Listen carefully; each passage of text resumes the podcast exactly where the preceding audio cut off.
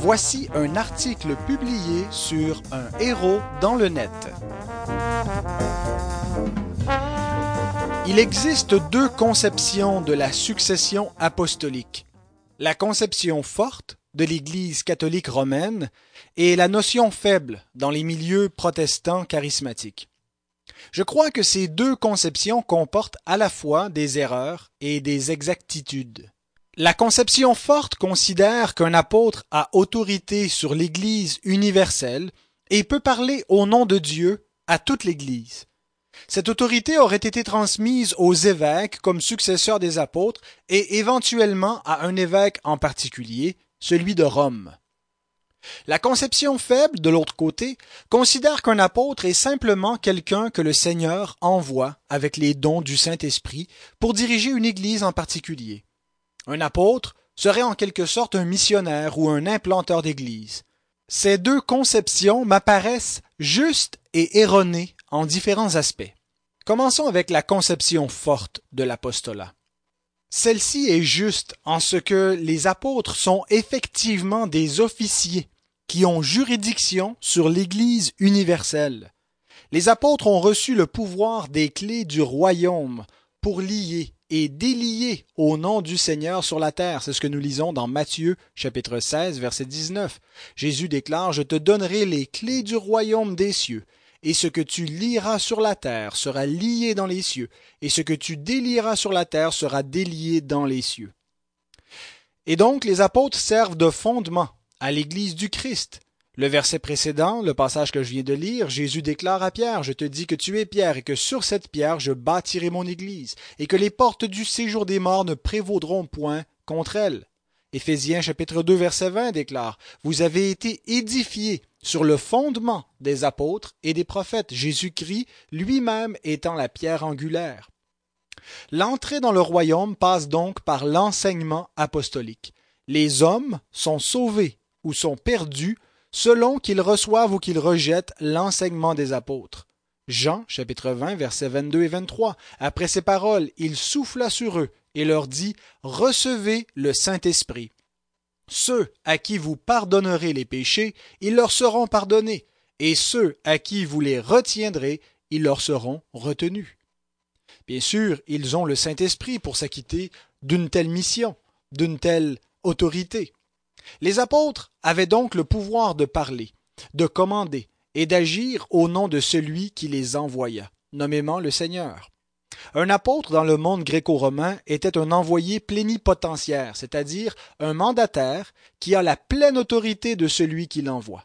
C'est ainsi que les apôtres comprenaient eux-mêmes leur propre autorité, on lit par exemple dans Philémon chapitre 1 au verset 8, C'est pourquoi, bien que j'ai en Christ toute liberté de te prescrire ce qui est convenable, c'est Paul qui dit cela à Philémon. Il a toute l'autorité par son apostolat de lui prescrire ce qu'il doit faire. 1 Corinthiens chapitre 14 verset 37.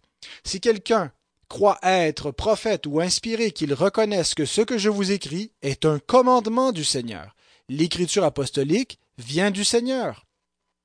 Cependant, la notion qu'il y aurait une succession de l'office apostolique n'est pas biblique. On ne retrouve pas cette notion quelque part dans l'Écriture. De plus, aucun homme ne rencontre aujourd'hui les exigences pour être apôtre. Acte 1, verset 21-22 nous donne ces exigences. Il faut donc que parmi ceux qui nous ont accompagnés tout le temps que le Seigneur Jésus a vécu avec nous, depuis le baptême de Jean jusqu'au jour où il a été enlevé du milieu de nous, il y en ait un qui nous soit associé comme témoin de sa résurrection. Donc, pour pouvoir remplacer Judas dans l'apostolat, il devait trouver un homme qui avait été témoin de la résurrection du Christ. Et Paul nous donne également ce même critère de l'apostolat dans 1 Corinthiens chapitre 9 verset 1. Ne suis-je pas libre, ne suis-je pas apôtre, n'ai-je pas vu notre Seigneur? N'êtes-vous pas mon œuvre dans le Seigneur? Donc il n'y a plus d'apôtre aujourd'hui parce qu'il n'y a personne qui peut rencontrer les critères de l'apostolat. Cependant, cela ne signifie pas qu'il n'y a plus d'autorité apostolique, bien au contraire. L'autorité apostolique est consignée dans les écrits apostoliques, c'est-à-dire dans les écritures du Nouveau Testament. Tous les écrits du Nouveau Testament sont apostoliques, même s'ils n'ont pas tous été rédigés par un apôtre.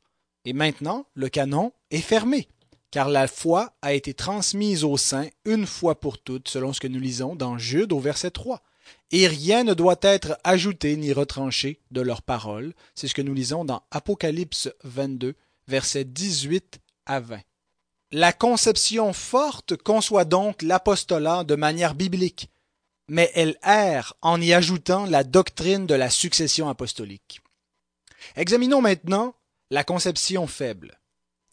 La conception faible de l'apostolat est erronée dans sa définition même de l'apostolat qu'elle présente davantage comme un charisme plutôt qu'un office. Elle ne prend pas compte de l'importance de l'autorité des apôtres, de leur direction infaillible par le Saint-Esprit et de la portée universelle et perpétuelle de leur enseignement. Cette conception déduit également beaucoup trop du fait que des ouvriers associés aux apôtres furent parfois aussi appelés apôtres. Par exemple, dans Acte 14, verset 14, les apôtres Barnabas et Paul, nous voyons que Barnabas, qui n'était pas un apôtre formel, est appelé apôtre ici. Elle confond de facto l'apostolat avec d'autres offices bibliques. Par contre, il est tout à fait juste de voir dans les implanteurs d'Église, les missionnaires et les pasteurs les véritables successeurs des apôtres. Il ne s'agit aucunement du même office, ni de la même autorité.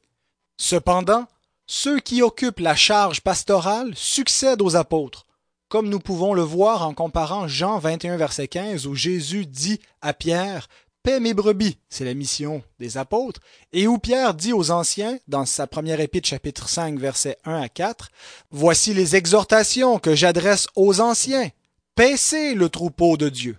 Donc il s'agit du même verbe qui est employé pour définir la mission des apôtres comme celle des anciens, c'est-à-dire paître les brebis du Seigneur. Alors il faut proposer une troisième voie concernant la succession apostolique.